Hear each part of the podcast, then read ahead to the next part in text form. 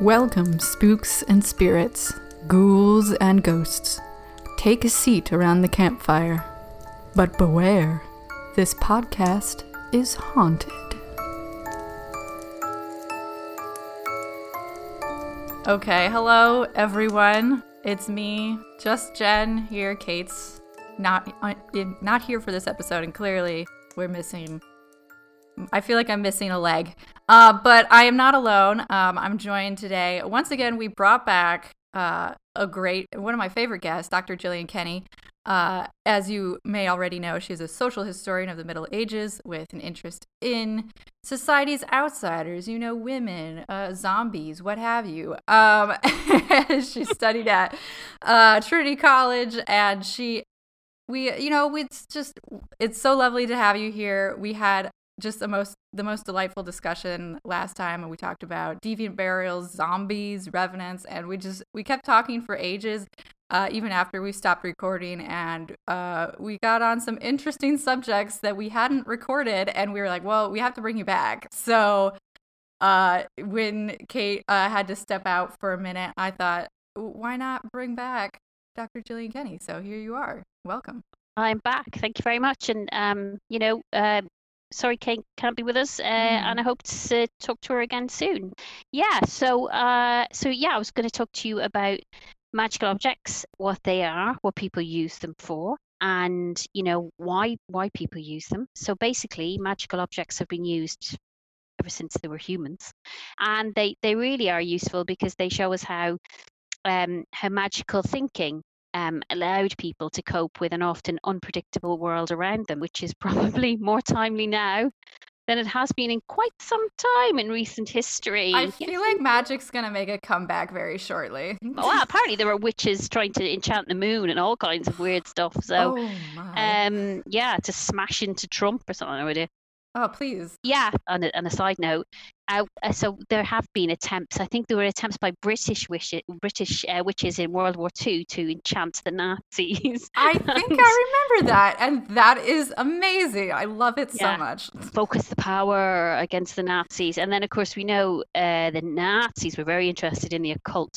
Mm. so yeah, I mean, I think people think there are real world applications, but certainly in the past they did. And magical objects are I mean, th- there's a lot of them. So you know, they they range from from lots of really kind of fantastical stuff, like a so-called unicorn's horn or a human heart encased in lead. People used hangman's nooses, uh, the hand of glory, which was the hand of a, a hanged man, mm. which they used to do magic with. Uh, there's, there's various other things. Beautiful objects are used, um, engraved rings to bind a lover, for example. Medieval books of magic, like uh, grimoires, which which people used to to you know use magical spells and to write down words of power in order to change the world around them to, to think magically and to do what they wanted so i mean it's not it's not by any means unusual it's in every society around the world because people lived in a time where they accepted that there were unseen supernatural forces that they had to contend with. So it's basically a system of both protection and appeasement to repel, but also to use magical forces for your own good. And I mean, much like today, you know, back in the day, why did people use it? Well, they used it because they wanted to get love and sex, uh, they wanted power over others, they wanted to increase their wealth, and they wanted to protect themselves and their loved ones. So it's basically much the same as they do today. You know, I mean, it's quite quite recent as well. I mean, Nancy Reagan was using an astrologer in the White House and stuff like that. So it's not like it's not like it's oh back in the dim and distant past. People mm-hmm. still do it mm-hmm. today. You know, people talk about self visualization, about imagining how their life will be like the secret that's a basic magical technique yeah that you imagine yeah you're you're calling in the powers of the universe and you're focusing and that's magic so we still do it mm-hmm. today it's just dressed differently i think also if you want to really extend it's kind of the same idea behind prayer and religion you know it's yeah, just yeah. putting its belief in a higher power that that has some kind of control over the universe and you're putting your faith into that whether it be like just your thoughts or just yeah. through like a talisman or or an icon or something like that. So yeah, I think everyone does it to a certain degree. Yeah, it's a it's a it's a fair point. There's a very very thin line between religion and magic, and some people would contend there actually isn't a line between mm-hmm. some forms of religion and magic. So yeah, I mean it, it is something I think which we still which people regularly still do today. I mean if you touch wood, that's that's a magical thing as mm-hmm. well. So you're using wood as a magical object to offset bad luck. So we still do it in Ireland. Yeah. Knocking on wood. Yeah, yeah. People do it a lot. You knock on wood. Mm-hmm. I knock on my head, which I don't know whether that's. I think that's an Irish thing. I always go knock, knock. I knock yeah. on my head. I touch my head. It's like me, uh, you know, wooden head. But you know, there's there's lots of stuff we still do today. But I mean, a really popular, a really popular pursuit for people in the past, in order to change their lives magically, was to do uh, love magic. Mm. Because uh, you know everybody wants to be loved, and there were undoubtedly incels in the past. And instead of going on the internet and splurging venom against women, back in the day, they would go to a cunning man or woman mm. and uh, order themselves either a, maybe a magical object which would uh, bind a person to them. So for that, they used puppets um, mm. to do that. They would bind people to them using puppets. I mean, it goes back a long time, love magic. I mean, we've got mentions of it back in Egypt. This um, a, a, series of uh, sources called the Greek Magical Papyri uh, from Greco-Roman Egypt, and that's a big collection mm-hmm. of papyri liftings, that list spells for for loads and loads of purposes. Uh, that goes from about 2nd century BC to the 5th century AD. And some of the spells involve actually making dolls these puppets, which represent the object of desire. So it's, it's usually amazing a woman. Oh yeah, who is, of course. Yeah, always. Yeah, who is either unaware of the man's charms or resistant uh, to it. Yeah. There are instructions about how these erotic dolls should be made because it's a different type of magic than, say, people might think of in terms of ordinary puppet magic, which you use to punish someone. This is designed to make someone love you. And as we all mm-hmm. know from Harry Potter, doesn't work. Love yeah, magic. Yeah, no. you, you can't you can't uh, magic up the human heart apparently. So it's lots of formulae about how to make it, uh, what what words to say over it, and exactly where you should put it. Because of mm. course, where you deposit it was also uh, really important. So, for example, uh, uh, sometimes it, it was important to deposit it in the earth. Why would that be? Because the earth is connected with fertility. Okay. So that's yeah. another powerful magical step on that. So there's a very famous magical doll called the Louvre doll, which is in the famous museum in Paris. Mm-hmm. That's from the fourth century AD, and it shows a naked uh, female in a kneeling position. And it's bound and pierced with 13 needles. Whoa. I mean, yeah. Hello. Hello, Christian Grey. What? Nothing new under the sun, is there? You can imagine them, you know, yeah. Having a fiddle with himself while he's looking at his naked yeah. female. Yeah, just I mean, no. okay, yeah. okay, there's the obvious penetration connection, but I guess like I wouldn't see like sticking with pins being like, I love you. yeah, it's highly ritualized. Um, so it's fashioned from clay. Uh, mm-hmm. Uh, the doll was found in Egypt, um, and th- there's a spell that goes with it that's inscribed on a tablet. So I actually have it. Hold on. Mm-hmm. Um, and so the woman's name is Ptolemaeus, and the man who made the spell or commissioned a magician to do it is called Sarapammon. So uh, the, the the thing about the language that accompanies this is it's really violent. It's not what we think of as love magic. You, you don't go, oh, I hope uh, Ptolemaeus mm-hmm. looks kindly on me and I want her to love me. There's none of that mm. in the ancient world. What he asks the, the magician to do, he says, do not allow her to eat, drink, hold out, venture out, or find sleep. Oh my God. Drag her by the hair, by the guts, until she no longer scorns me. I mean, it's quite incel, isn't it? They're not too short of calling someone a Chad. Yeah. Or whatever the, the languages that they use, these crazy people. So we don't we go oh this is uh this is quite horrendous mm. and it sounds like this person is a stalker and this is not good but think about it in the context of the time it's in an ancient society where male attributes are seen as paramount and and good and um, it's a very competitive male society so they're going to win her Mm. And if you win her, what do you have to do? You have to use the, everything at your disposal. I'm going to win her, and I'm going to win her by basically kicking the psychic shit out of her, and then she's going to come to me, and that's the way I'm going to win this one. So ah. it's very intense, mm. and it towards it's oh really, but uh, pretty standard for the time. In a way, it's mm. well, if you don't love me, I'm going to punish you a little bit because you need to love me. Yeah. Um, we don't know if it actually worked. you know, highly unlikely. And I mean, he definitely sounds a bit like nowadays he'd be putting her in the boot of his car, so it's slightly mm-hmm. worrying. The boot of his chariot. So uh, we're not entirely sure. Of course, we'll never know. So that's the kind of stuff that that they did. I mean, and interestingly, these kind of things. So you'd probably hire a professional to do it, a professional mu- magician, and they would probably be a man mm-hmm. uh, because women weren't tended to be literate. But women are involved in love magic. I mean, throughout the centuries. I mean, we see plenty of examples of it. So in, in Athens, uh, in around the 5th century BC, there's a woman put on trial for uh, trying to poison her husband. Mm. Um, and her defense was that she didn't intend to poison him, but she wanted to administer a love potion to invigorate the marriage. Mm. Um, so women are involved in it. And you also get in, in the Greek ones as well, you get same sex spells with women, which is mm. also interesting. Mm. Uh, so these women are trying to uh, bind other women to them. So there's, uh, and again, we think, oh, it's between women. It's going to be quite nice. It's going to be like, well, you know, none of that. No, no. Just gal so, pals. well, you know, none of that. It's uh, one of them, the spell, which uh, which is uh, was was put down to kind of bind this woman to another one, said, burn set on fire, inflame her soul, heart, liver, spirit with love for Sophia. Oh my God. Quite as bad as the bloke, but it's quite intense. It is. Um, yeah, so it's all about I mean, it's all about getting these women. It's all about the madness of love, invoking the madness of love. And also, people used to write love spells on on uh, gems.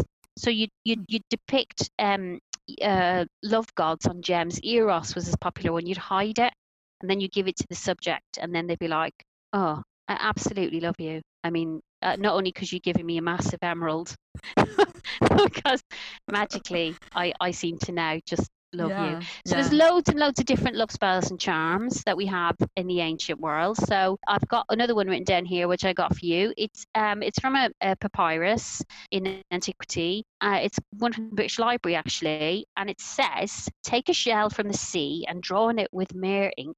The figure of a demon given below. This is from the third century CE and in a circle write his names and throw it into the heating of a hot bath. But when you throw it, keep reciting these words quote, attract to me XY, whom mm-hmm. XY bore on this very day from this very hour with a soul and a heart to flame, quickly, quickly, immediately, immediately. And then they show the picture of the demon that you use. so, yeah. I mean, that sounds like the nicest one so far. Well, it's all right, isn't it? But I, I don't, you know, using demons yeah. tends to backfire. We know this. Yeah. Um, so people use demons quite a lot uh, in in early Christian, especially, and the medieval um, kind of magical world. They were always summoning demons. It was like a habit. Hmm. Demons must have been sick and tired of it. They were constantly getting summoned by generally priests to do their malevolent bidding. it's not really what like, you would expect. I just I've had five minutes. Do you know what I mean? I'm in yeah. hell. I've got my feet up, and then it's like, mate, I don't want, I don't want to do another love spell. Leave me alone. Yeah. And because you do the ritual and the magical circle and all that, there's demons have to come, and there's there's uh, handbooks on demons that people used, and you have their names and what they look like. I mean, it's an actually mm-hmm. fascinating subject, but people used it in love magic as well. A med- medieval Italian one is quite simple. Uh, write these names on an apple using a, a, stylus or a new needle so that the writing cannot be seen, then mm. give it to eat to the person you love. So they're magical names that they were put on. It makes them the apple then a magical object, hmm. which creates this thing. So loads and loads uh, of ways and means of influencing people who you want to love you. Um, love potions really popular. What did they use in them? Hmm, things like powdered bone, human bone, pubic hair, menstrual blood, very popular. Nice. oh yeah, so you'd put a bit of menstrual blood, nice, blood into your husband's drink if you're a bit, you know, is, does he still love me? Uh-huh. Um, a little additional spice there. And then he'd be, actually, I really fancy the arse of you, my wife of 20 years, and that would be that. Um, one, one spell required both the bone marrow and spleen of a murdered boy, not recommended. Whoa. Um, yeah, astonishing. Um, so, uh, in, in in another an actual Inquisition trial in 1320, uh, this woman was hauled towards the Inquisition. She was one of the Cathars, um, and in in her possession was a piece of linen soaked with the first menstrual blood of her daughter, to be drunk by the daughter's eventual husband to seal its affection. I know. Mean, you Oh. hold, yeah, you hold on to that for a, yeah, hold on to that for a while. Um, Yeah. Another thing they liked to use was consecrated host. That was really popular, but quite difficult to get your hands on. So what people used to do is to keep it under their tongue after they get it in church, Oh, and like carry it out and just not speak to anyone or yeah. like you were. I can't I speak at the moment. Um, honey was a really popular ingredient, which is fine. Honey's great yeah. um, and sweetens all that other crap. that. I can take honey. Yeah. I could drink a love philtre with honey. Mhm. Another one, though, less attractive slightly, is uh, worms. Mm. Yeah, um, they like to powder worms and mix it in uh, with periwinkle, uh, and it apparently ensured love between a couple. I mean, who knows why?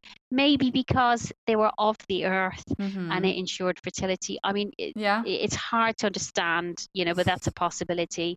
Um, also animal animal stuff, animal products. So uh, eye of newt, wing of bat type thing. Mhm. So um, sparrowheads are in one. Um, deer heart, the droppings of a stork, Ugh. fat of a snake. Ugh. Nice. The brain of a sparrow. Good luck with finding that. Jeez. Yeah. Testicles of an ass. Bones from the left side of a toad, which has been devoured by ants. What? Mm. That's Very so specific. specific.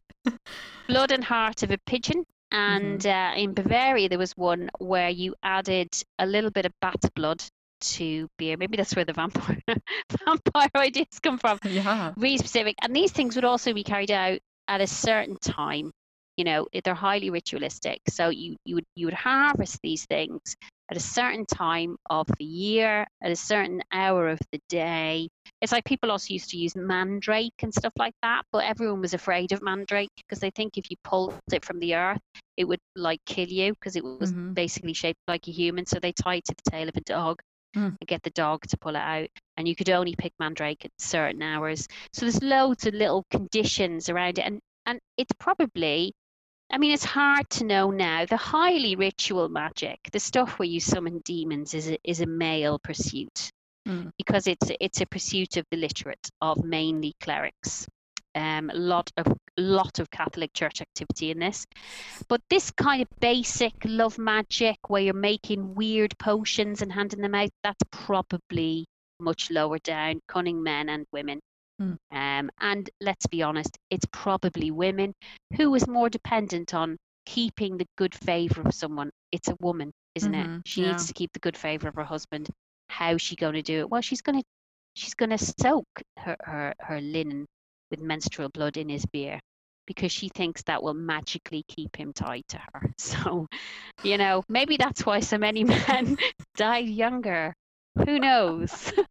maybe they were killed by weird stuff like half of a toad in their yeah. food. Yeah, you gotta wonder what Powdered that. worm. Yeah. Yeah, powdered worm, dear.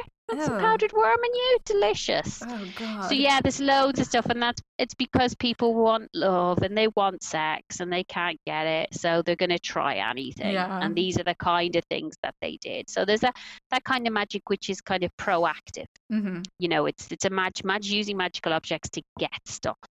And then there's quite a lot of magical objects which are defensive. mm Um, because as I mentioned, people think that they live in a universe which is not only out of their control, but in which they have to navigate between supernatural entities. Mhm. And so they need to be armed against that. And it's not just like demons and angels, it's also things like witches. So they Mhm. have to be able to block negative energy as well. So there's a lot of that that goes on as well. So I mean, there's there's stuff like there's a whole subgenre of stuff like talismans and amulets and charms. They often all get mixed up together. So an amulet is carried on the body. Um, mm-hmm. You know, uh, it protects. So the classic example is um, it protects, but by magical means. So so the, the classic example is you'd wear maybe a, a, a lump of meteorite as an amulet, a, an amulet against gunfire mm-hmm. but you that's not you that, that's magic. You'd actually wear a bulletproof vest to protect against gun, gunfire, but right. that's not a magical object. Yeah. The magical object imbues you with a supernatural kind of um, you know defense mechanism against stuff like that. So a, a, talisman is something thought to be imbued with a magical property.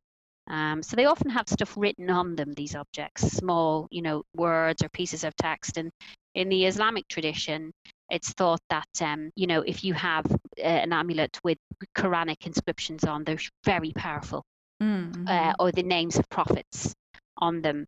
Um, that that that will wear, especially anything with the name of God on it, that will yeah. protect you from anything. A lot of them have numbers as well, which have ritual purpose.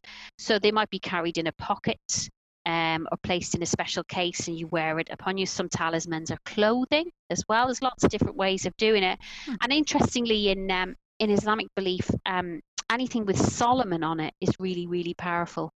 Um, he's seen as a very powerful um, hmm. prophet. Um, yeah, really interesting. So he can talk to animals and supernatural beings and was of course incredibly wise. So they also like talismans draw down the power of planets mm-hmm. um, as well that's what was believed. Um, and they also can incorporate power into things like seals and special rings and they're all seen as, as, as very powerful. They can basically make a human quite powerful and dissolve that boundary between the human and the spirit world so they can give you an otherworldly power. So it leaks into popular culture because you have like harry potter. Mm-hmm. i mean that's where you see it and, and there's like the magical cloak and you know the, the objects that they have. So they're they're the kind of stuff they're talking about. And yeah. what people were really concerned about um, the reason they wore these kind of things and they carried around charms and talismans and amulets is because they were petrified of the evil eye Mm. So the evil eye is, and I mean, this is going to sound bonkers, I know this, but I, I, grew up in Ireland and my mother believed in the evil eye. Oh, really? Because, yeah, we had a neighbor, okay, who lived opposite us. And my mother was convinced that stuff kept falling at the front of the house because of the yeah because of the neighbor giving us the evil eye, and she Whoa. put a mirror up, a small Whoa. mirror, to def- deflect it back to them isn't that mad? And That's... she was not particularly a rational person, but she was like, this has got to stop. And it was like, what? oh, did it? uh, well, I mean, I don't know. I was I was quite young, but she reckoned it worked. Yeah, I mean, yeah. So, uh, yeah. So I mean, right. who's to say? It's still happening, isn't it? I mean, it does still happen today, though. People still yeah. still do believe in certain cultures about evil eye. But it's been it's been recorded everywhere. It's the glare of envy. It's someone wishing you ill mm. just through looking at you. So the romans used to wear phallic talismans to you know the romans are always running around carrying cocks. I mean that's basically what dicks out everywhere. Dicks out dicks everywhere. They're on your house. Yeah. you're carrying around a dick. I was going to say a dick in your hand but you know what i mean a talisman dick. Yeah, yeah, yeah. Not your dick. Well, I hope it wouldn't be your dick. Not always. I mean, even though it's Rome. you never know. Depends. Depends on the time of day. Depends which district of Rome you're in. My dick can ward off the evil eye. Oh, fair enough. Yeah, I believe you. I don't need to see it. It's fine. Yeah. Mm. But they put it everywhere. So, I mean, Romans put the dicks everywhere to, to ward off the evil eye. But I mean, um, so I don't know whether you've heard of Sheela na Gigs. Mm na Gigs these these sculptures which you find uh, uh, on quite a lot of British and Irish um, medieval well not houses but buildings. So basically, how do I describe this for a podcast audience? Mm. Well, first of all, audience. Look up Sheela Gigs when you get a chance, but not on your work computer. and that's Sheela with S H E E L A and then NA and then gig, G-I-G, separate words. Mm-hmm. So basically they are fairly grotesque sculptures of old women who look like they are rotting. So they can usually see they've got grins and it's Mm-hmm. uh they're old and you can see their ribs and you know flat hanging down boobs and stuff. But they are pulling apart their vulvas in quite a quite a quite a bawdy way really and Oh. fully exposing themselves Mhm. and the idea is one theory is that they are repelling the evil eye because the force of the vulva Mm. of these hags is enough to send back the evil eye which Okay. is and you know i mean i'm i'm looking forward to entering my hag phase Yeah. i'll be honest with you because imagine the power Right. Well, you don't need to complain to a manager just unleash the power of your vulva Karen, like and the world can be yours yeah. just let rip in the middle of walmart if something pisses you off imagine imagine Oh God! So there are lots of places, uh, especially especially in Ireland. They're all over the place, uh, and they could be on churches and stuff. So it's always a bit odd. Um, but that's that's one theory of of you know that's one idea of what it is. It is a repellent, magical object. Turn back the maleficent glance of the evil eye.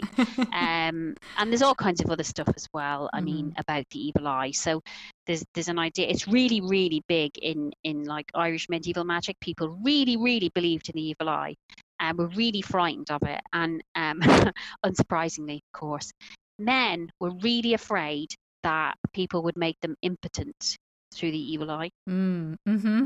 It all comes back to that. It always comes back to the penis. yeah. So much of history is because of really shit decisions by men who are focused on their penis. Yeah. That's it. That's the Mhm. patriarchy. It is. I might write a book and call it Shit Decisions Because of the Penis. And we could bring it up to date. Absolutely should. Can we bring it up to date? Can we have it up till now? Yes. Can we look around us and go, oh, look, another shit decision oh look, 2020. based on where your penis took you? Yeah. Look at that. We haven't really learned a thing, have we? And when I say we, I mean all of you with penises. Mhm. Because we're just using our vulva to repel Yes. malevolence. Yes. You're just begi- you're just pointing it at us with all the evils. That's basically it, isn't it? That's it. That's that's the gender wars. That's what we've had to put up with. A Mhm. hundred thousand bloody years. Anyway. So uh yeah. So obviously they're afraid because everything goes Mhm. good to the cock, doesn't it? Mhm. And um they there's a there's a section in Irish law which refers to what's called the supernatural attack of the bed, and in it, people men are basically afraid that their their potency is taken away by someone putting an object in the bed, but they don't know Mm. what it is. They don't know where in the bed it is, but they know it's stopping them getting an erection, which is handy. These invisible objects that Yeah. stop them performing. It's definitely not your fault. It's not your fault. Of course, it's not your fault. Yeah. It's obviously the fault of the woman who's in the kitchen scheming. yes. Of course, she is. There's a whole section in the law about it, and an absolute actual like panic about who's doing this. Is it the wife? And because of course, if the husband was impotent, she could get a divorce. So there's a lot in it for her. If she can Mhm. prove actually he cannot get it up, people are like, right, have a divorce, Yeah. take your stuff. Because as an Irish woman, you can take your stuff and leave. Bye. Yeah, great. I'll take what's mine. Gorgeous. Let's take it. Let's bring it back. You can sit there with your flaccid penis forever. Yeah. And by the way, I didn't put anything in the bed. That's all yours, mate. I'm just going to leave that there for you.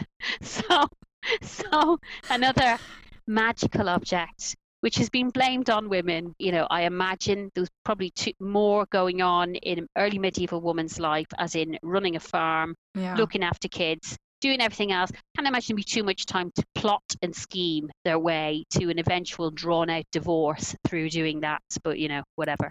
it's in the Irish law codes. So there's there's that kind of stuff as well, which is like uh, you know uh, uh, uh, using an object to break love. In, in a sense, it's a Mhm. malevolent use of an object, and of course you'd you'd use stuff to stop it if you could. If you think I actually have that, you'd go to it professional and go. I think someone's put an invisible object in my bed, or they've put something in and I can't find it, and they go do this, and then they'd give you a counter spell or a counter Mm. object that would do it. Yeah. So you see, there's yeah, so there's there's loads. I mean, it's it's a basic industry in the Mhm. past. All of this, Yeah. and this, of course, is all within Christianity. You know, people often assume it's like oh, a pagan past. No, it isn't.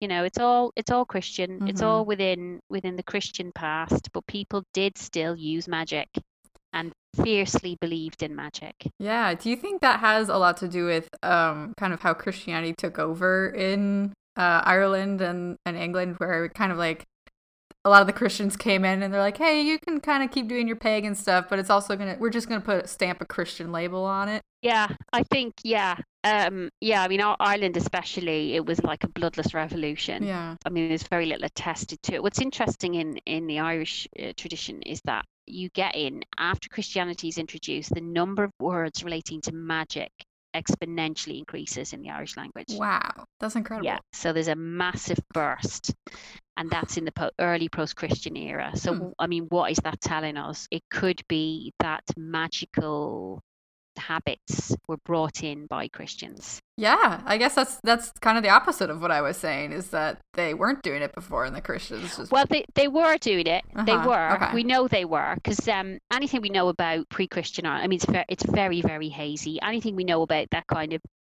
I, I hesitate to say the word Celtic, but anything that's written on mm-hmm. on on that is is is a lot of it's from the Roman side very okay. early on and you can't always believe what you, you read. But we do know that there's they, they certainly did seem to have a nature based religion. Mm-hmm. They certainly did seem to um, have a learned class, especially in Ireland.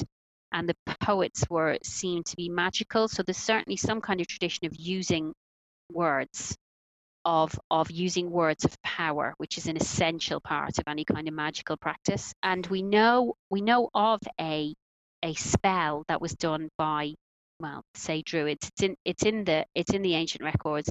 It said it's done between a by a poet, um, and it's about using puppets. Mm. Um, and basically a druid, so it said, and his um, students, because they always had students, went to the top of a hill and took out a puppet and kind of stuck pins in it and and chanted. Uh, basically, they wanted death to this bloke called Caer.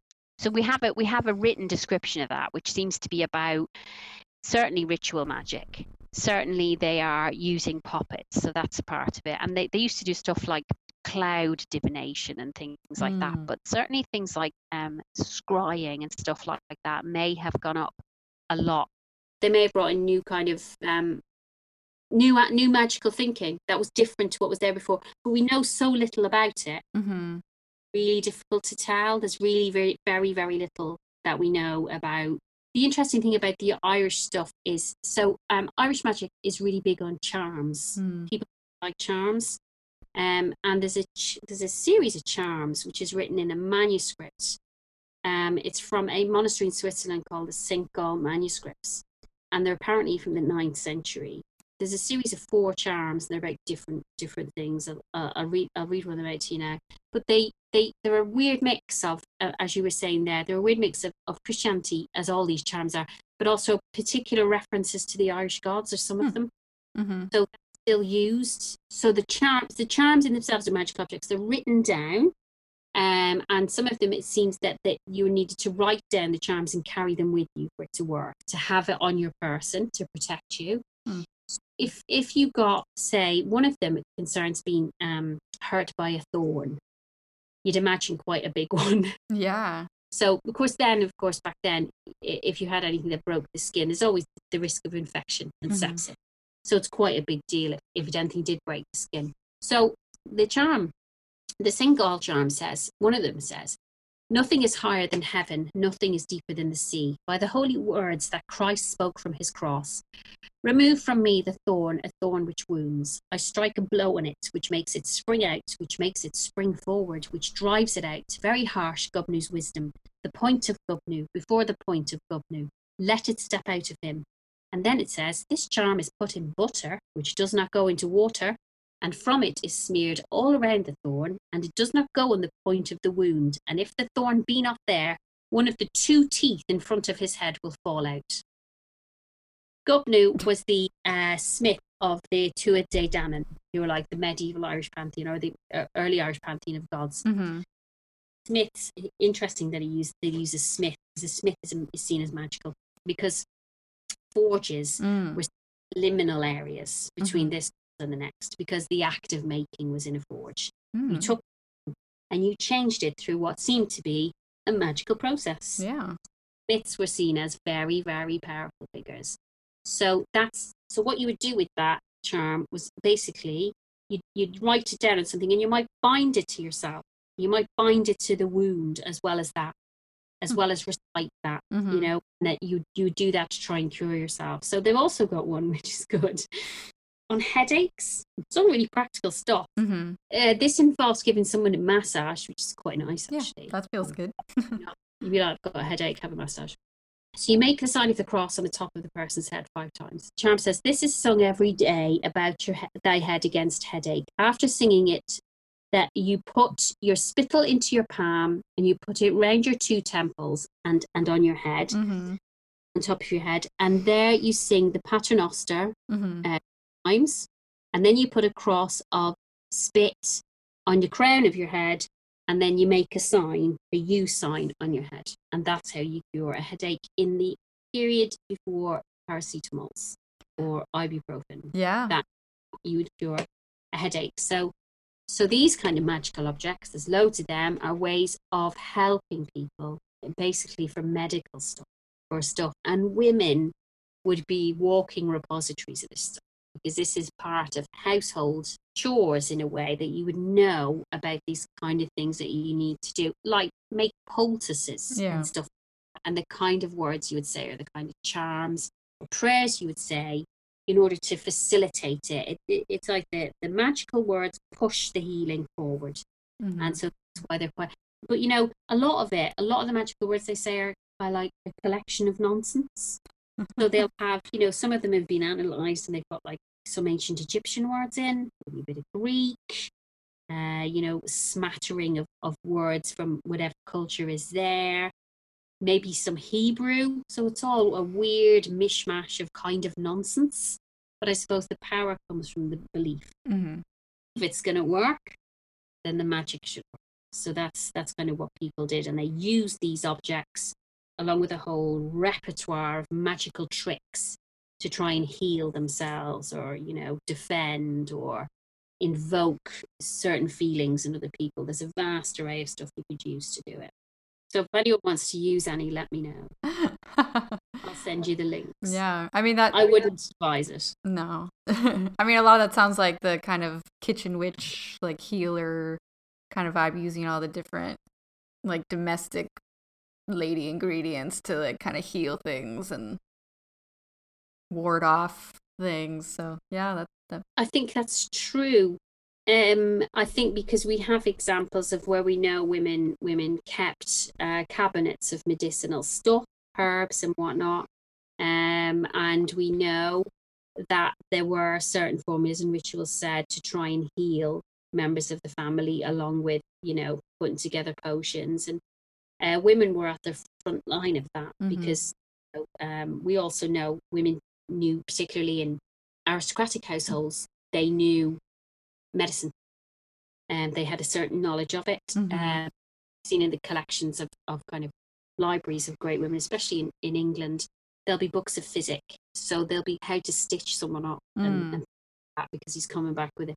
And then there'd also be most likely general knowledge which has been passed down on which herbs heal and what to say mm-hmm. say it's a prayer, but who's it really to? Because they're saying these prayers and they're doing these rituals and they're like appealing to sometimes like Egyptian gods are mentioned in it and stuff. wow. There's all kinds of stuff being thrown in there with some of these old prayers and, and rituals, some of these magical incantations. So, you know, ostensibly it'd be, oh, Mary, Mother of God, please, you know, help X. But then as you go through it and as they talk about these, it's throwbacks to all kinds of stuff which is which has come in and has settled in what is really, I suppose, medieval European culture. Hmm. So whole mishmash of stuff. And I mean, whether you believe in it uh, or not, you know, the fact is is that people were doing it at a time when perhaps the Catholic Church wasn't being particularly keen on anything that was not, mm, you know, heterodoxy and anything that was particularly out there. But I mean, there's loads of mad stuff when you look into it. Like people use crystal balls. It's like, really? Yeah, these crystals for thousands of years. There's loads of them.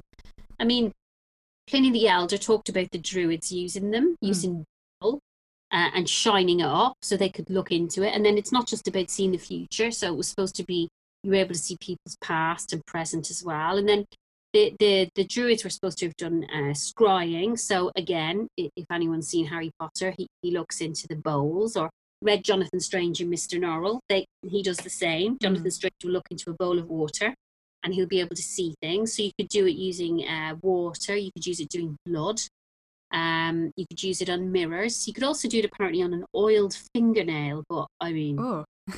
fairly good eyesight. Yeah. Or someone with a really large hand. Yeah. I mean, uh, it's it's soothsaying, so it's telling the future. Saint Augustine said this is a terrible thing to do. Said that demons were showing people the wrong things. It was one of the fathers of the church, where people, you know, ignored it. Um, interestingly, weirdly, there's a series of Anglo-Saxon uh, burials in Kent, and they found crystal spheres in the burials as uh, what looked like jewels. Wow. Yeah, and and they hung down. So they were found between. They're in the graves of several wealthy women and a few men, and they were found between their knees. These crystal um, crystal spheres. They're not massive, so they were probably worn on a very long chain. Hmm they were very wealthy people. But I mean, why why are they going around with crystal balls, the Anglo Saxons? Is it because women women certain women had access to them and could use them in some kind of, you know, prognostications or rituals, or some of the men as well. So good. Why why have Anglo Saxons well, that that's there? It's in Kent, so it means it was elsewhere too, and people were using them. Um, I don't know whether anyone whether you've heard of uh, John Dee who was the uh, to Elizabeth II, so John Dee, uh, a magician. Oh. And an astrologer, very famous, very interesting person. And Elizabeth I was a big fan, very interested in the occult, um, but no particular luck as a medium. And he met, well, he met a man called Edward Kelly, who was basically a con artist. Mm him and Kelly began to conduct uh, scrying sessions during which they would communicate with angels and sometimes devils through a, an obsidian uh, ball. John Dee wrote notes on them, um, and he because he thought that talking to angels was a direct line to God, so uh, this would lead him eventually to create an Enochian language, uh, which is an angelic language that he came up with. So Kelly one day said that while he was scrying, a message came through that the two men, him and John Dee, had to share everything, including their wives. Oh. so yeah, it's like yeah, I totally, uh, totally said that. Mm-hmm. Amazing, that's really angelic. And yeah. um, so shortly after that, they they they sort of stopped hanging around together. But it may be, it may be that there's a that a swap actually did occur because there's a diary entry that seems to indicate it. So yeah, so crystal balls have been used. Yeah, I mean they they imagine imagine having the audacity to go. Well, actually, an angel came through. I mean that's a hell of a line. Yeah, yeah. Actually, well, we have to do it, John. Well, an angel told me to. So Gabriel told me to do it. I'm not going to say no to him. Do you know what I mean? oh right, yeah. Have my wife. Oh. So, I mean, that's what you're dealing with. Edward Kelly was, uh, well, I, I, urge anyone to to look them up because it is astonishing wow. the kind of going on mm-hmm. uh, in court. Uh, at that time in Europe, with with the rise in, in the interest in magic um, and alchemy, it's really fascinating time. And John Dee is an amazing uh, character to look at. So yeah, they, so, so, so stuff like that, crystal balls people have, magic wands. Mm-hmm. People, you know, that's not people have always used magic wands. I mean, Homer talks about them. Hmm. About them in the in the Odyssey. Um, so he calls it a rod. He said Hermes used one, Athena used one. There's a, a reference to wands in a 13th century uh, work. Um, it's called what's it called? The Oathbound Book of Honorius, and it mentions two types of magical sticks: the wand and the staff. And the wand is smaller and thinner. I mean, I don't know if J.K. Rowling actually just raided all this for Harry Potter. I have a feeling she did. So you have yeah. to make a wand from Hazelwood or another nut tree. Um, and there's all these kind of weird things. So you have to, the branch must be virgin wood and it has to be cut from the tree using a single stroke, and that this must occur at sunrise and on a Wednesday. Oh, a Wednesday. Yeah, only then would the wand be powerful. you know, you're like, what? Okay. Yeah. Yeah. Okay. There's so many rules. Yeah. and it's all couched around well, why are there all these rules there well you know it's it's it's for literate people what, what do what do literate elites tend to do. They tend to, to shroud stuff in in mystery mm-hmm. and make a lot of rules. a lot of rules and that means you have to be of a certain type to do it so it keeps it safe. It's gatekeeping. Yeah it is gatekeeping Mhm. yeah and, you know i mean if anyone did do that fair play to them. I'm sure they did. Quite a lot of people in the middle ages took magic incredibly seriously. I've mentioned the amount of uh, clerics like uh, people in lower priestly orders and higher ones who did it. I mean certainly the papal court in the early 14th century was awash with uh, spell making awash with necromancy. Uh, people, people are always like what really? And it's like yes. I mean the pope was in fear for his life. The pope was supposed to be a, a necromancer as well or certainly a magician um, at the time. And there's just all this stuff that was based at avignon Ah. There's all this stuff about you know just people messing about with magic. People yeah. people getting involved people summoning demons i say people men uh, the clergy summoning demons and getting them to do their will. So there's loads of stuff in uh, grimoires about you know summoning them and what to do about drawing the magic magic circle and about you know using all the separate protections. And then you you summon the demon in and the and they also talk about what's interesting um is is how the demon appears. And there's got they've got pictures of them. I mean some of them are really weird. So some of them are like a giant spider with a man's head. It's like the stuff of yeah it's really weird stuff. Really odd. You think people were like licking toadstools or something before they wrote these but very very odd highly fantastical depictions um of, of what people did. And it was it was very much believed in that this would work by the higher magicians by the people who did ritual magic which is very different to kind of your mom Mhm. putting a charm in uh, in your pocket to guard you against you know an upset stomach or if you go into war putting an amulet in yeah with a prayer saying please protect from swords Mhm. so that's different type of magic you know there was all that kind of stuff going on though all the time Yeah, I suppose if you're, you know, a high member of the clergy and you're told like, "Oh, God speaks through you and you can perform miracles and that's where all the saints come from." I suppose you might have more of a illustrious or like, you know, high view of your own power when in regards to the supernatural world. I I wouldn't expect that to turn into summoning demons and that kind of thing. yeah they summon demons. Demons are a really part of it um of magic. Mhm. uh, it's a kind of high ritual magic in the middle ages especially. It's a it's an interesting development. It's like they so of course of course officially the church says don't have truck with demons. Don't Mhm. don't demons. You can't trust them and all the rest. But in a way it's it's that attitude you're talking about. They were bending demons to their will. Uh, so they were making them work for them but you have to give them something in return. You Mm. have to be really careful and they do talk about that. They do say be careful what you you promise them and be careful what you set up as your uh, as your kind of uh you know in your your deal that you make with them. I mean there's a very famous um uh, grimoire called the Munich, uh, the Munich Manual Hmm. now, uh, which was uh, written in the 15th century. A man called Richard Kieckhefer has made a partial um, uh, translation of it, and it's really, really um, interesting. I mean, they talk about it gives you instructions on how to make a magic circle and summon a demon.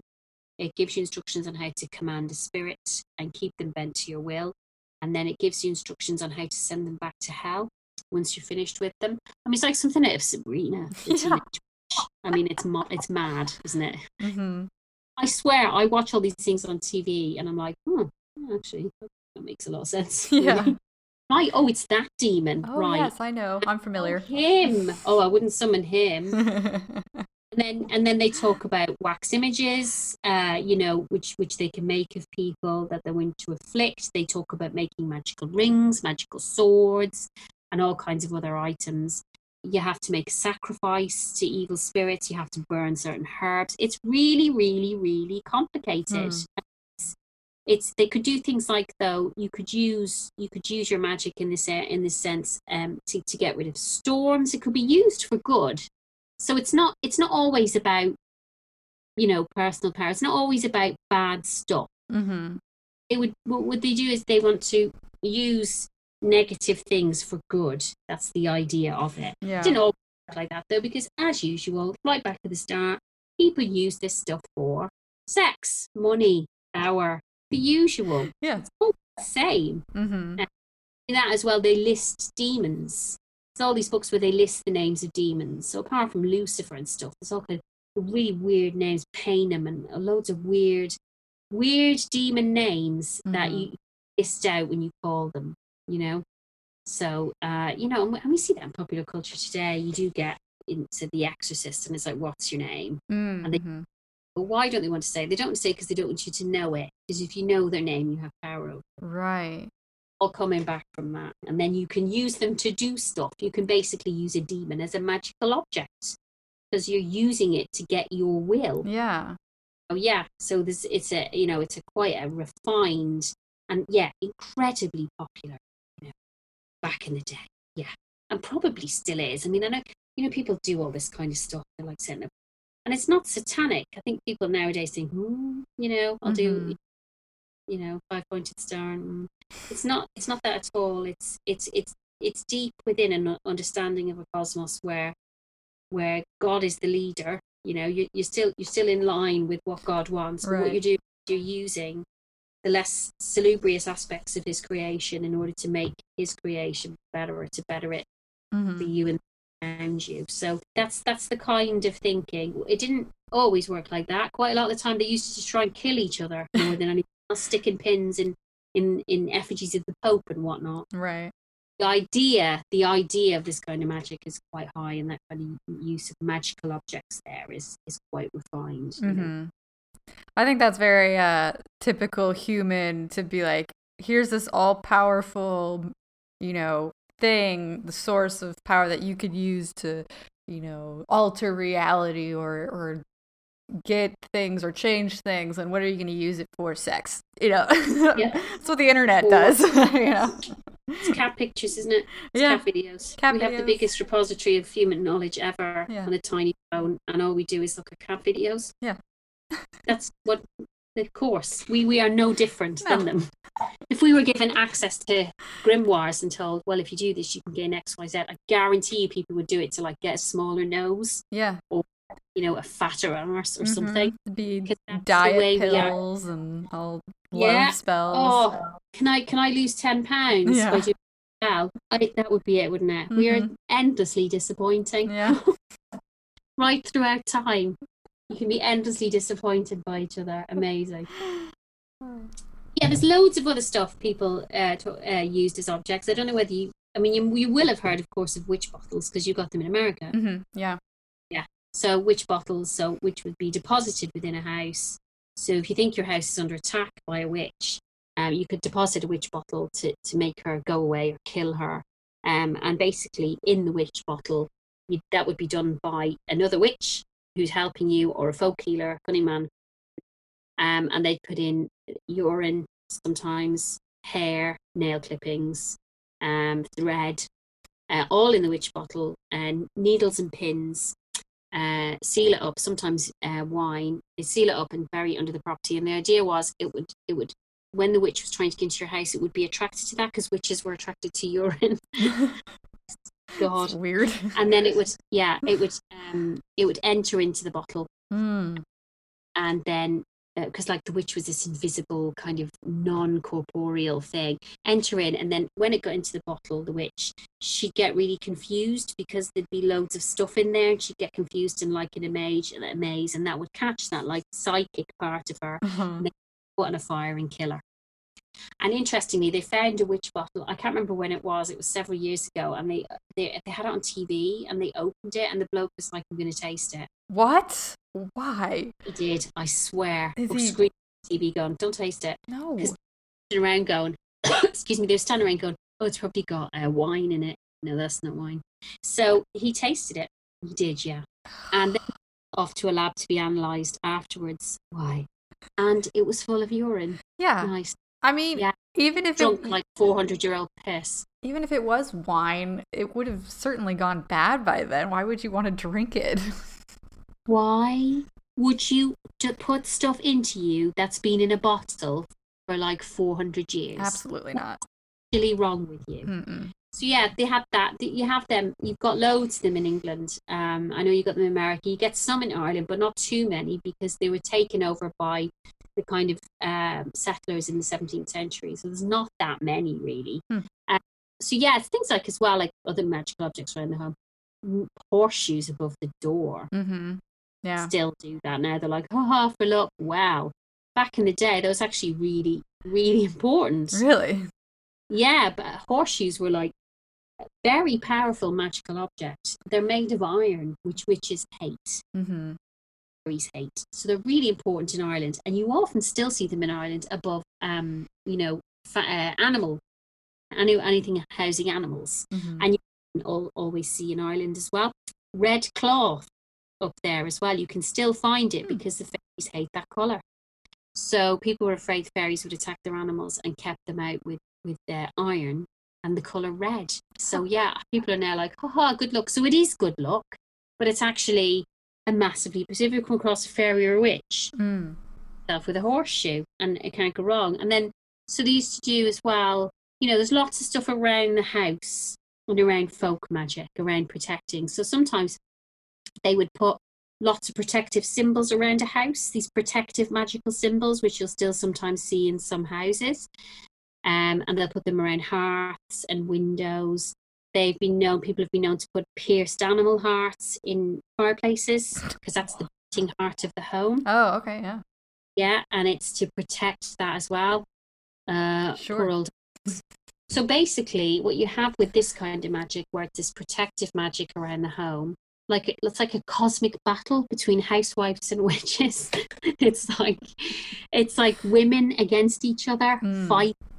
Uh, that's basically what it is. The idea is that the housewife, part of the housewife's duties was to protect the house on a psychic level.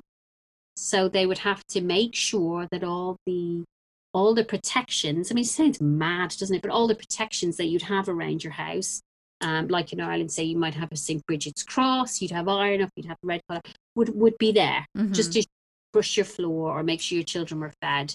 And you'd also be helped out by professional sorcerers, so cunning folk yes. who would come visit and advise you and do that. And there's all kinds of other weird stuff. So people would often keep uh, coral in the house as well uh, because they thought that broke all evil spells. And if you ever look at Renaissance paintings, you often see um, children with coral Mm, yeah. protecting them as well. It wards off um, evil magic. And they put stuff on them as well, like um, St. John's wort, uh, which is another plant that's supposed to ward off magic. So there's, there's all these all these little, you know, and, and what people often did as well was, um, I don't know whether you were aware as well, they'd often bury items of clothing. No, I hadn't heard of that. Yeah, so they'll bury items of clothing. So you have what are called spiritual middens. Around the 16th century, houses in, in, in northwestern Europe in particular, and Ireland and England began to be um, begin to be much better built. You have extra floors on, you have proper chimneys, and they tend to hide them um, basically behind the chimney Hmm. and under the floors, and they're usually like single shoes, um, like as Oh. shoes Okay. Yeah. they're protective magical objects. Now, the, of course, the idea is well, why why are you hiding a shoe? Mm-hmm.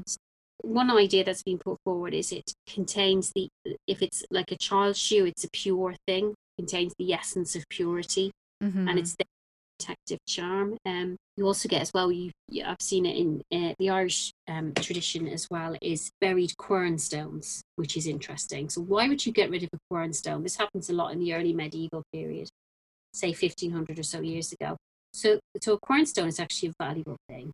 Uh, it's a woman's tool, but of course it's used for grinding, massively heavy, Mhm. and, and it's usually um, passed down from generation to generation. So in a few instances, they've been found buried under what looks like a house that's been uh, demolished. And the idea is, is that the quern stone is left there when a place is vacated.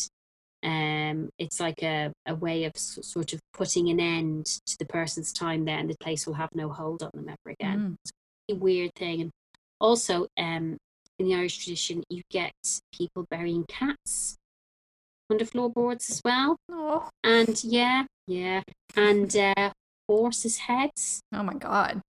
Yeah. So um, cats and horses were supposed to be able to see into the other world. Hmm. Okay. Yeah.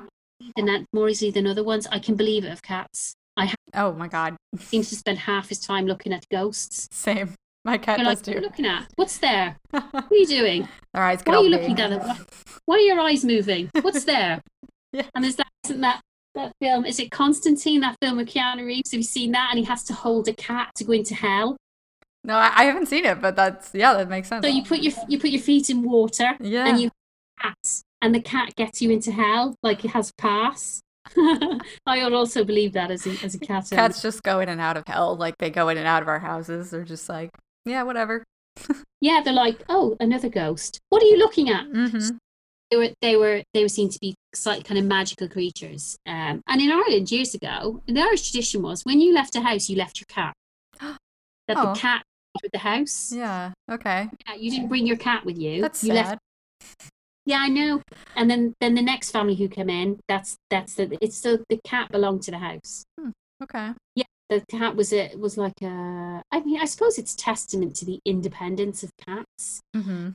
Say this, and I mean uh, you know, my cat just you know we're like oh such an independent tiny creature, and he's like if I don't feed him on the clock, these ridiculous packets of disgusting smush, he goes to pieces. So I don't really understand where that independence has gone. Yeah. Yeah. Basically, on the floor if you're five minutes late as if he's dying of starvation. Oh, help me. So I'm, I'm not entirely sure that modern cats are quite as hardy as their forebears. Yeah. Yeah. Mine would not make it. No, it's terrible. So to be used for that. So another idea about why they put horse heads under the floors, interestingly, is because it might have been better for uh, dancing.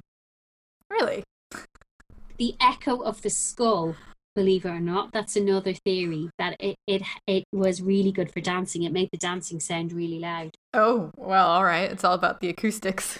Yeah, it's all about acoustics. So yeah, I'll chop your horse's head off and put it under my house, and we'll sound amazing when we do our dancing, our folk dancing. Hmm. So you have loads of stuff around houses, loads of protective magic around houses and around, especially you know, uh, rural houses and around animals, and certain ways of especially keeping away not just witches but also things like uh, fairies. I mean, there was a woman in Ireland into the 19th century called Biddy Early, who's an astonishing person.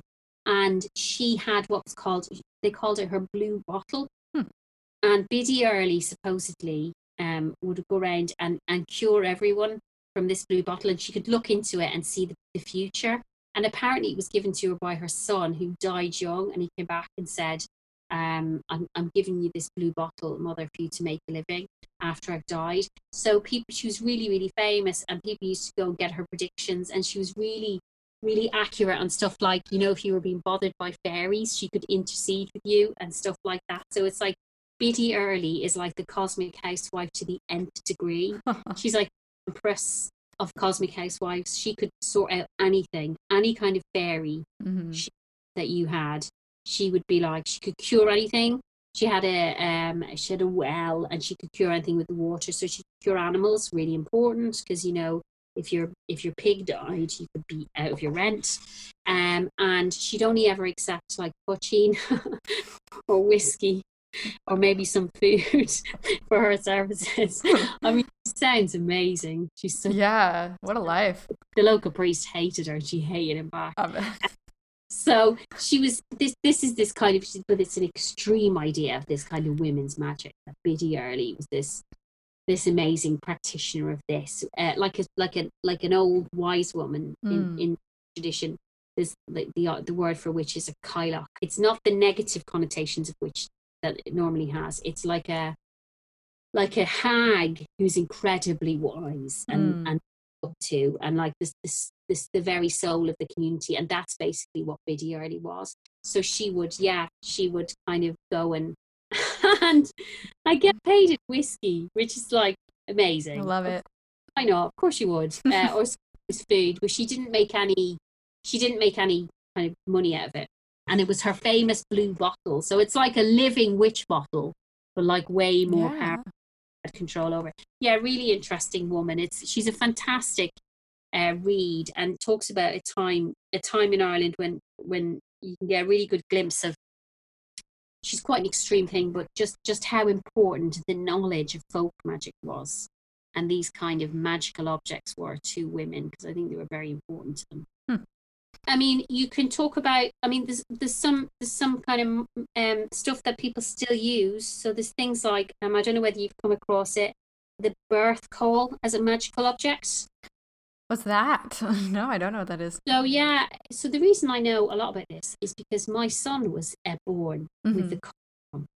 Um, it's C A U L. So basically, the caul comes from the name from the Latin word for helmeted head, and it basically refers to the fact that sometimes when it when a newborn emerges, its its face is sometimes covered by some of the amniotic membrane. Mm, So it's said to be born in the caul mm, hmm and it's it's it's harmless but but um my son was born that way.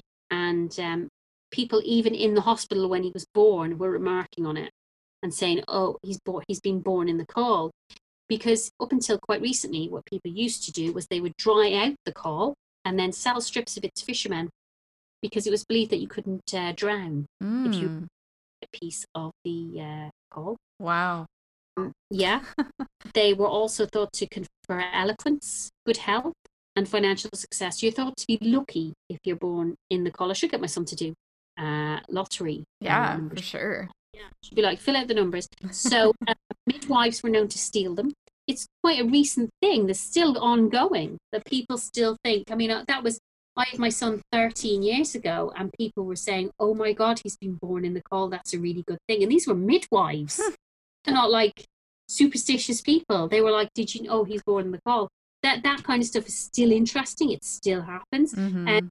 you know, um, things like uh, fumsups. Have you heard of them? I have not. No. Sops, yeah. So they they arose as a fad uh, in the late 19th century in Britain and in the US actually, uh, and also in Australia. And fumsups, which is F U M S U P S, were little charms, and they feature a, a, little doll like who looks like a baby, giving a thumbs up gesture uh, with both hands, Uh-huh. and the body's made of metal and a wooden head. So the, what you did was, if you needed to touch wood, you you touched your thumbs up Mm. instead of hitting your head. you Okay. could- Yeah. I'll touch my thumbs up. So they were really popular in World War One because they were often given to soldiers. Charm, uh, and some of them featured a four-leaf clover painted on the uh, doll's head as well to try and give extra luck to the soldiers going away. So Mhm. there's all I mean there's loads more. I mean one thing I didn't really talk about a little bit was the um, hangman's ropes, which were really popular ages. Yeah. Mhm. So during the days of public execution, um, in well anywhere they had it really. So um, people hunted uh, down artifacts afterwards to use in magic, and one of them was the hangman's noose. Mm. They liked to to use because it was believed to hold special powers. Why? Because it was an extreme object. Yeah. Because it was used in suffering and death. So it was supposed it was held to have extreme powers. Um. So trying to think. So yeah, what you do is if you were sick, you could wrap the rope around your head as a cure for a headache or a fever. Mhm. That seems like Yeah, what? Right. it's pretty dark. No, I think I'll go with the St. Gall charm thing and get a, a massage. But it was very popular with their gamblers because they thought it would bring them luck. I've no idea why they thought it would bring them luck because it didn't bring the people associated with it. no, I wouldn't think it'd be very lucky. Hmm, I'm not thinking luck is associated there. So often people as well will cut them up and sell them as good luck charms. Hmm. Be like, hey, I mean, I imagine it was like pieces of the true cross. It's like, is this really a hangman's noose? yeah, it's just a. Bit of rope someone Yeah. out garden. Eh, really? I'd rather have that, honestly. Yeah, I don't want to hang it around my head for a headache. And then another thing, of course, is the hand of uh, glory, which is a murderer's hand. hmm So that's basically people. It was the right hand of a murderer, the hand they used to carry out the crime with. Mm. basically pickle it um and then they would um pre- so they'd preserve it and then it was you'd put candles between the fingers which were called dead man's fing- dead man's candles Mhm. and then wanted to the candles were supposed to be made from the murderer's fat. This is so gross. And the, the wick was supposed to be made from his hair. Oh man. yeah i mean really gross. And and in another different type of it the you um the hand of uh, glory was bled and then dried out and dipped in wax itself so you could use the actual fingers as candles which is also marvelous. So what it was believed the hand of glory had the power to do is to freeze people and to render them speechless. You know just completely stop and then uh, okay. press, huh, press pause. Burglars lit the hands of uh, glory before they burgled a place and then Mhm. they candles and if the thumb candle stayed lit eh, sorry if it refused to burn they would say someone's awake and they couldn't go into the house or they would and knock out whoever was awake or whatever it was. Hmm if you're afraid if you're like "Oh, I'm, I'm quite afraid i'll get burgled if my, i think my neighbor has a hand of glory you have your suspicions you would have to make counter charms which Mm. you would put in your house to stop this Naturally. made ointments from the blood of screech owls, the fat of hens, and the uh, bile of black cats, and smeared it on their threshold. You're glad you're having this one today, Jen. so gross. I'm not particularly hungry anymore no, I'm I'm good. uh, because it's quite yeah. Um, so there's, there's examples of people using them. There's a bloke called John Fian, um, who was really severely tortured in witch trials in Scotland in the 16th century, and he said he used a hand of glory. Hmm. Um, so people did use them, and he said he did it and he performed a service to the devil. So there's loads. There is examples of it that people actually did bother doing it. I mean, how gross! Mhm. you time where your access to advantage was severely limited. So, in order to gain anything, you may have felt that you needed to take these extreme steps Mhm. and to actually do this sort of disgusting thing. I mean, it didn't end well because if you're in an Inquisition trial or if you're in a witchcraft trial, it hasn't ended well for you with the Hand of Glory thing no. couldn't have ended more badly. It's not bringing you any luck. I'm just putting it that way. Right. And there's- you know, it's like it's not working. Yeah. I would venture to say your magical career is not a successful one if you're standing in front of a judge Yeah.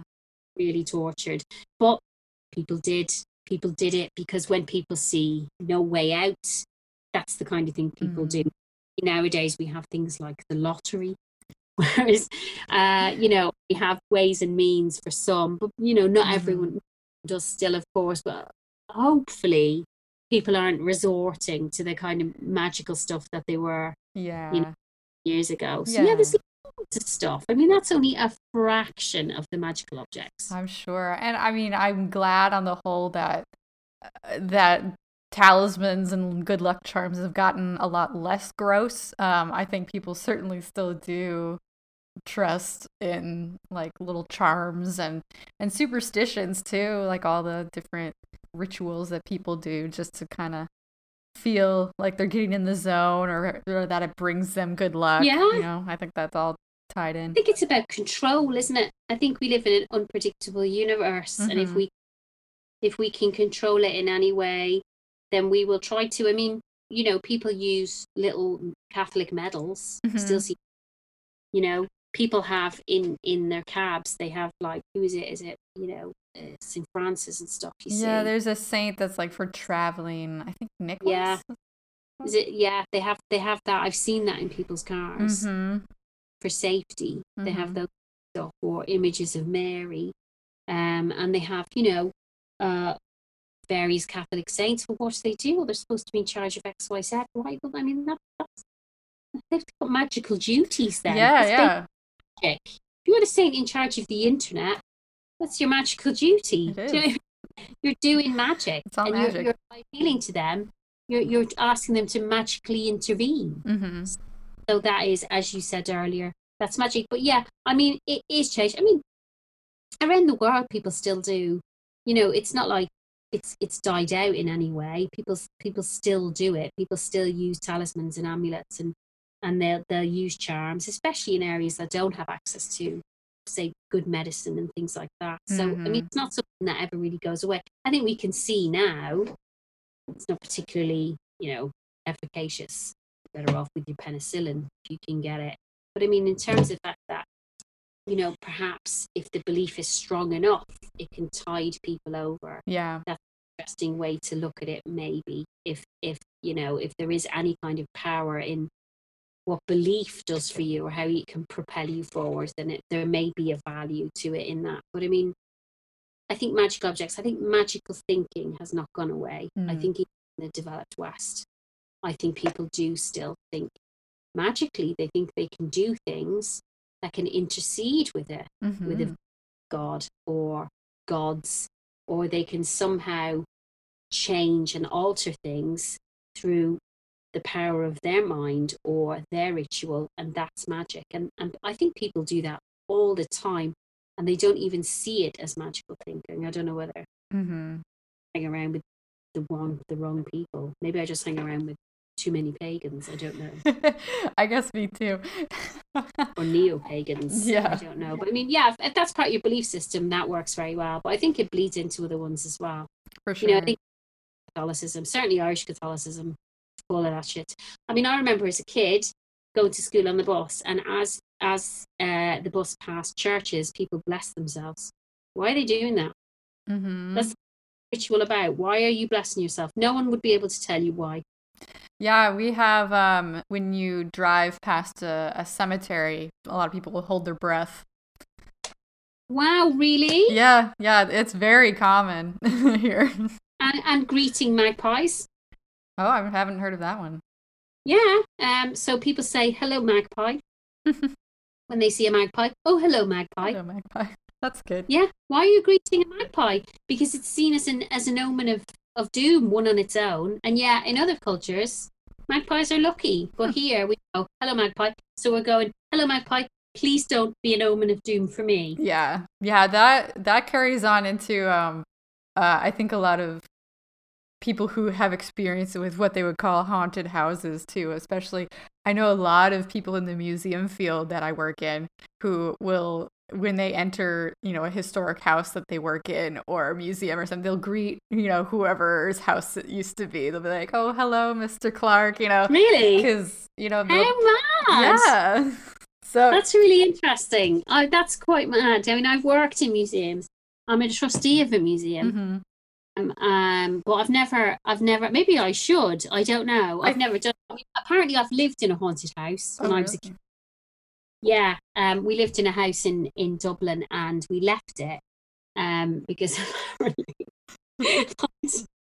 apparently the ghost in it wouldn't stop running up and down the stairs. So it was a total ball ache. It was like, oh, Oh my gosh. yeah, yeah. And my parents were like, No. literally um and they raced in because they were like we can't sleep because this person is whatever it is is just running up and down the stairs and uh bless the house and uh yeah and basically moved because it was like we have really the most unreasonable ghost Mm, yeah, that's. I mean, that's rude. reason people were like what are you doing you stop running do it once um yeah and then yeah because it was just how rude Exactly. uh, you yeah i mean because dublin's full of that i mean i Mhm. grew on just so many ghost stories yeah, I'm sure.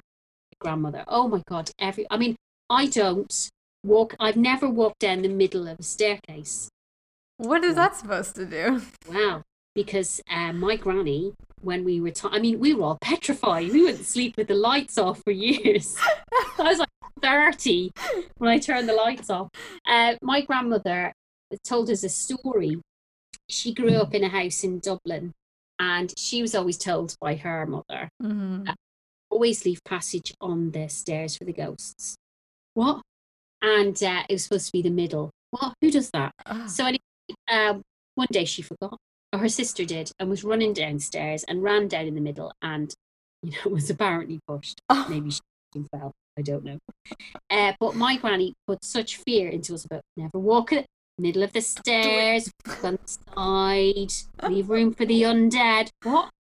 Uh, that I am will now, as a grown woman with two kids, will always walk, cling to the side of the stairs limpet crab sliding down the stairs.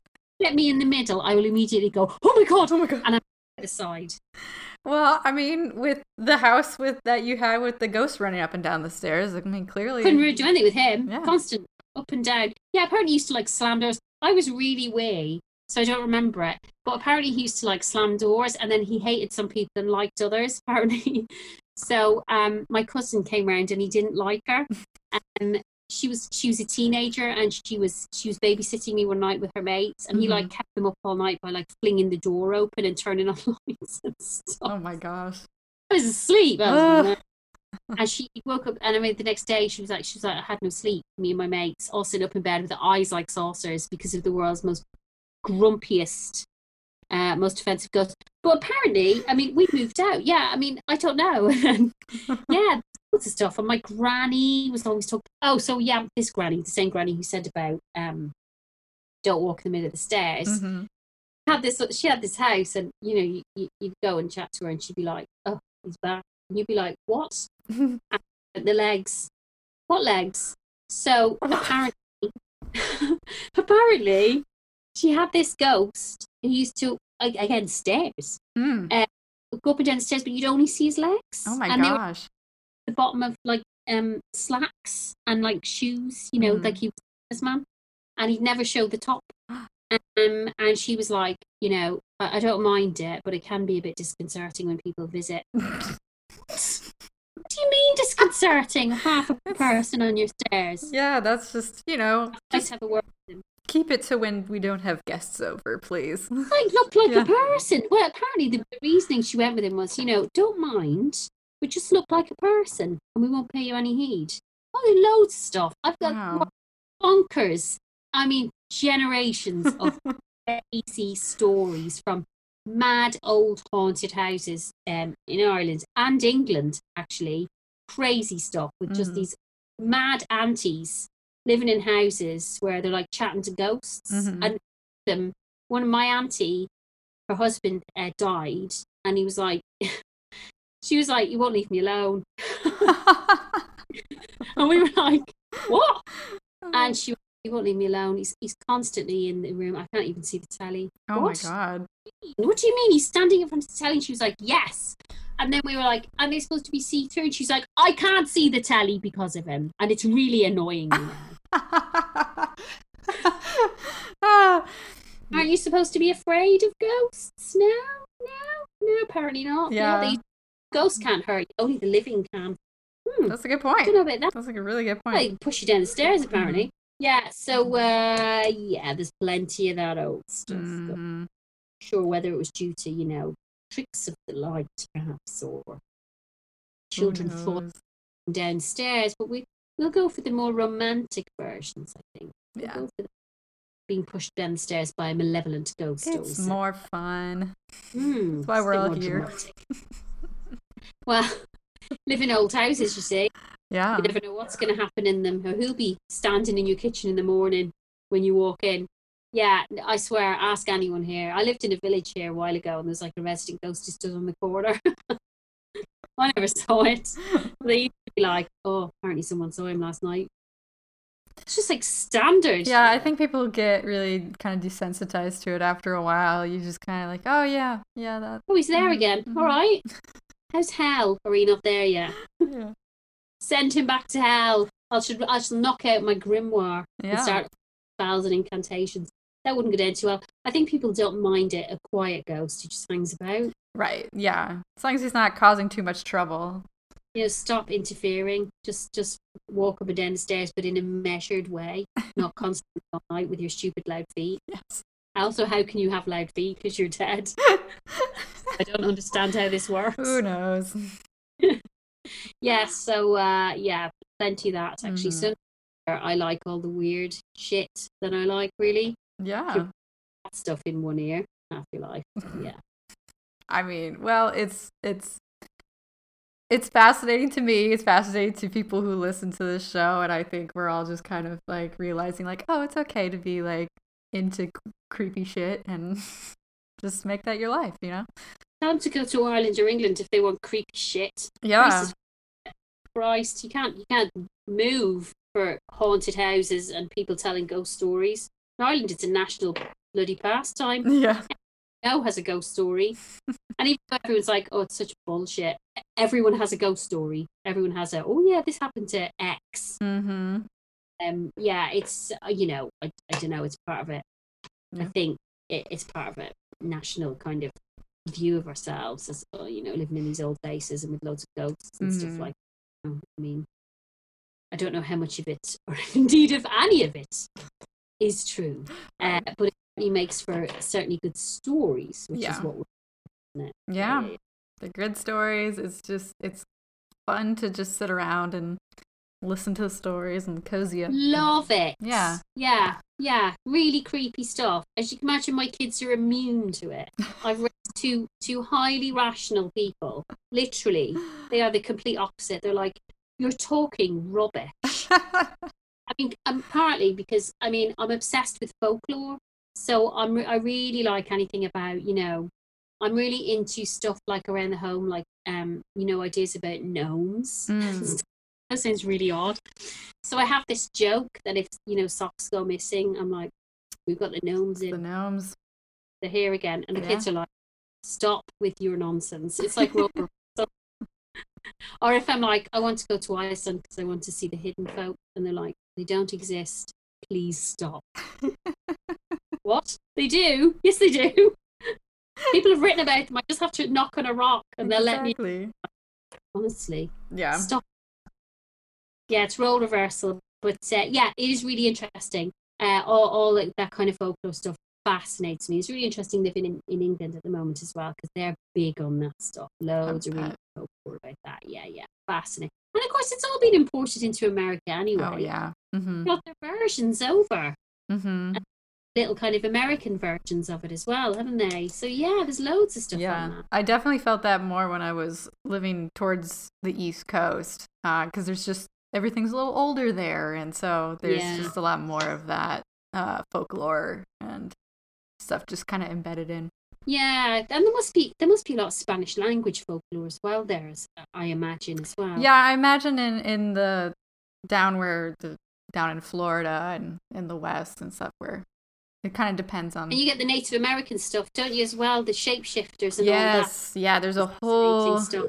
I think there's a lot of that kind of um, where we are in the Midwest. There's a lot of Native American tradition, and and out west too. There's the shapeshifters and all that. So I yeah, I think there's everyone's Really, really interesting. everyone's got their own folklore, and I think I think it's really like just a neat way to kind of describe life and kind of go through life believing in you know how things interact with each other and how you interact with history and kind of pass on these stories and these superstitions and stuff. Hmm. I love it. yeah, it's it's an interesting way of making sense of the of uh, of the world, isn't it? It's an interesting way of of trying to understand the power of nature, maybe Mm-hmm.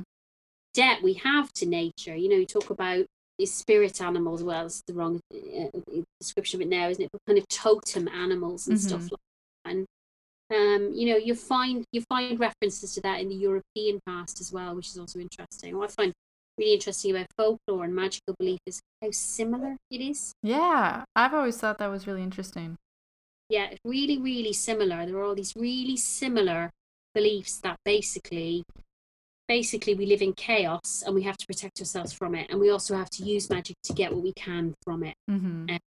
you know and i mean i know you know it's kind of a joke but the world is in chaos or it feels like it's in chaos again Mm-hmm.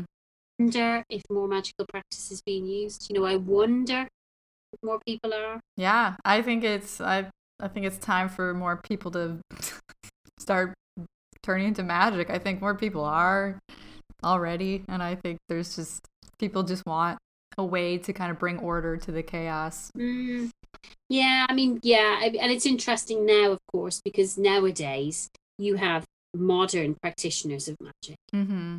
You have Wiccan and, and the various other schools, and you know, the, and it's basically what like when was it done? The 1950s in England. So you have this burst of maybe the 30s, but you have this burst of interest in in that kind of nature-based magic, and it's just evolving and growing and changing, and people go on their own paths. You have kind of feminist magic and all Mhm. kind of interesting stuff that's happening. And I think probably this year will probably affect that as well. I, and and the, the political turmoil and the fact that people feel so disengaged from the world because it's in the natural world as well. I think that that has to change, and they may find their way back to it through through natural magic, through Mhm. those folk recipes and natural herbs and healing again. You know, it's just I think we live in a very very interesting time. I don't want to go back to kind of burning people in wicker men. Maybe No. some, Yeah. Um, but um, you know, maybe we could put the Donald in one. God, it Yeah. burned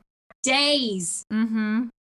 It burned for weeks. That hair would take a long time. Oh my time. gosh, it would light It's the sky. nylon. Yeah. That is nylon. But um, yeah, it might be. It might. I think we could be living. It could be too late. Though. Yeah. Well, you know, we've got to try, don't we? We do. And if any hints or tips on how to take out their enemies using using spells and summoning demons, I can I can direct them to the sources. Although I don't recommend at all molesting anyone for it. I mean, by Yeah. all means, demons if you want, but on your own head be it. yeah. Very, very virile. That they're they're not to be depended upon. I'm just going to put it that way. It always, always ends badly. Mm-hmm. Yep. That's uh that's what we The magician ends up worse. yeah. We we like to put out just be careful with what you're summoning. We just need to be say to say really, in case you've lived under a rock and have never seen things like Buffy or Sabrina, yeah. don't get involved with demons. Okay, kids, Mhm. it's to really badly. Uh, because they have, they have ways and means of messing you up, and they don't do as they're told. And then they turn up. I remember reading, oh, I can't remember what it was. It was a while ago. It was an account of dealing with demons, and basically, he didn't, he didn't, he didn't send them back properly, and then they just kept turning up. Mm. So be like, you know, you know, like in his house, and then they just appear, and you're like, right, I don't. Sorry, I'm I'm having my dinner. Yeah. like, Uh, Lord not. of Torture, Mhm. rare, we need to do this. And he's like, Can I get back to you when I'm actually finished my pie? Or I'm actually walking to the post office now? Sorry. Mhm. They were, you know, so they just turn up at inopportune moments. You don't want his demons turning up while your mother in law's visiting. Right. Yeah. Giant spider with the head of a man oh, yeah. the corner in the corner of your sitting room while your mate's friend play Xbox. and they're like, What's that? Sorry, I was doing a bit of uh, concoursing with demons, a little bit of conversations, and I get back to hell properly, so they're they're basically haunting me. It's fine, don't worry. Yeah, don't So- do don't do that at home, kids. no, don't don't summon demons at home. If you want to read about it, there's loads of really good stuff on the internet Mm-hmm. uh, in your local library, I'm sure, which you can find. Mm-hmm. Uh, I think that's a good as good place as any to. I don't recommend. Yeah, let's Yeah. not recommend. Also, don't murder anyone. Don't murder. Don't don't try to make people in love with you who shouldn't who aren't in love with you. Uh, just Never gonna work. just kind of lightly hex uh the current you know powers that be and That will probably work. Yeah. Heck, dangerous though, but that's always true. probably. Um, you know, you could you could you could maybe you do a light curse on someone's hair. yes. Mm-hmm. It's quite safe. Make it more unruly, or perhaps perhaps do a light curse about the ability to not not be able to put makeup on properly. Maybe make it a bit. I think someone already has cursed him for that. Oh, that's yeah. There's there's there's he forgets about his eye sockets, doesn't he? yeah. Doesn't know how to blend. forgets he has eye sockets. He needs he needs one of the Kardashians to go around and teach him about blending and contouring. Mhm. Yeah. He needs it. Yeah. yeah. So I mean, well, we'll see. You know, we we're going to all the witches and all the magical practitioners should should bend their will Mm-hmm. in the world so it's a much pleasanter place. There's so many options out there. Just kind of find what's right for you and uh you know, be careful. Don't harm anyone. If you want to use demons, as I mentioned earlier, I'm still very upset that what looks like the Antichrist is a busted sack of, of hay. Mm-hmm. uh, in America. You know, I think we probably should have been had it handsomer. mm-hmm. Yeah. I was promised a handsome Lucifer. Well, the Lucifer on the telly is tremendous, but he's, you know, he's not great at locking up kids in cages and stuff like that. So maybe the Donald's great at that. But I'm thinking, yeah, if you want to use any spells with that, I mean, it's fine. Just, Mhm. you know, I don't. I think demons would run a mile from him, to be honest. Probably. Even. They'd be like, no, no thanks. Yeah, no, we're fine, thanks. We don't want to touch it. I I think there's there's loads of stuff on the internet. People are interested in uh, magical objects. There's loads of stuff here Mhm. about it, and and you know talk about today. I think it's interesting food for thought that it, we we still are magically minded. I Mhm. think, but whether they believe it or not, they invest in certain objects like your phone. Yeah. even all the hopes and dreams poured into phones. Mm-hmm. Does that mm-hmm. A lot of energy in there? A lot of energy, a lot of feelings. Mm-hmm. In fact, mm-hmm. people love their phones. Does that make them a magical object? Who knows? A little bit. You know what I mean? Mm-hmm. Maybe. Maybe you can change the world through your phone. Just possibilities there. Yeah. Philosophical thinking about magical objects. I'm gonna go and get some tea. Yeah. Calm myself down. That's a that's a certain certainly a magical elixir. A magical elixir. I might go and mm. push myself some worms. yeah, just put it in the tea. Put it in my husband's tea. Some worms, some menstrual blood. Just here you go. I'll dip a little bit of menstrual blood in. You'll be like, this tastes a bit funny. I'll be like, mm, I don't Does know. It? Iron, I don't know. Iron, good for you. Do you love me though? If you love me, you don't have to drink this tea. What? Why is my tea this colour? And it's clearly working. Dip your linen in your menstrual blood and then shove it in a glass of beer. God, that's that's the way to go, isn't it? You don't want Tinder. You don't want any of that crap. You want to be saving your ah. menstrual blood mm-hmm. and put it in his sandwiches. Gross. Oh, delicious. What's for lunch today? Love. Mm. That's what's for today, my love. Yeah in a sandwich. Enjoy. Jesus Christ. You're not going to be able to broadcast this.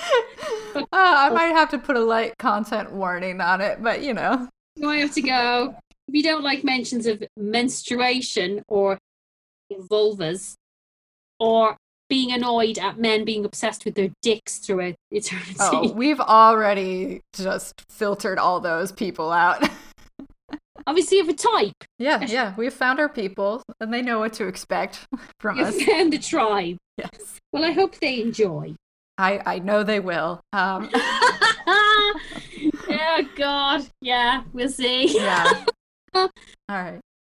All right. Well, that was my conversation with Dr. Gillian Kenny. Thank you again for taking the time to come talk to us again. I thought it was really fun and interesting conversation. I hope you liked it too. So this is just me signing out. Uh, as we said before, Kate will be in and out uh, this season. So I hope you don't hate that it's just me. Uh, if you want to find us on social media, we are on Twitter, Instagram, and Facebook. You can find that information in the description. Uh, find our discussion group on Facebook. That's where we like to hang out the most. Uh, we have a couple new patrons to thank. Uh, well, first of all, we have thank you to Samar who edited their pledge to $5. Thank you so much. Uh, and then we have Andrew Denler. Thank you, Andrew. And we have Riley DeMille. So thank you all so much for donating to our, or giving your money. I guess it's not really a donation. We're giving you a little something in return. Uh, but thank you for giving us some money. That really means so much to me and Kate and now Danny, who's getting paid to edit this. So thank you all so much. Uh, if you want to find us on Patreon, we are at patreon.com slash this podcast is haunted. Uh, we're bringing you monthly videos there. So uh, see what's going on if you want to check out some extra content. And uh, we'll be back in a fortnight with another great episode. And until then, peace in your creases and stay spooky, motherfuckers.